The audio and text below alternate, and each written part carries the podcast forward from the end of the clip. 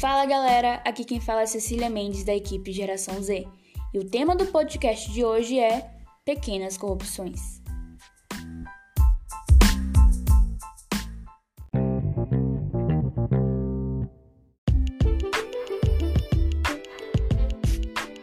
Pequenas corrupções são atitudes consideradas erradas pela maioria da população, mas ao mesmo tempo são praticadas com frequência, por serem ditas leves ou justificáveis. Como dizem, é o famoso jeitinho brasileiro. Elas são atitudes sutis e simples, mas que não deixam de ser atitudes corruptas, que poderão um dia causar grandes impactos. Mas quais atitudes correspondem a essas corrupções? Bom, essas atitudes são mais comuns em nosso dia a dia do que podemos imaginar e que por vezes não percebemos que se trata de corrupção. Exemplos dessas atitudes são colar na prova, cometer pirataria, furar a fila, não dar nota fiscal, dar ou aceitar troco errado, entre outras.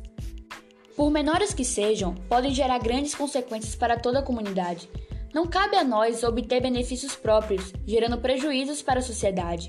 Essas ações criam estrutura que respalda a prática de corrupção em maiores escalas e tem um grande impacto no cenário econômico e político do nosso país.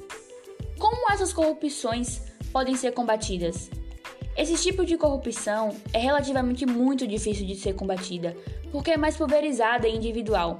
O caminho é conscientizar as pessoas de que o jeitinho brasileiro é sim uma forma de corrupção e acreditar na formação de consciência, de construção de uma nova geração, podendo ser feito por palestras em escolas para mostrar o que é a prática corrupta. Através de pequenas mudanças de consciência, podemos trabalhar para termos uma sociedade muito mais honesta e que preza pela transparência. E não se esqueçam, caros ouvintes, para mudar o país, primeiro temos que mudar a nós mesmos.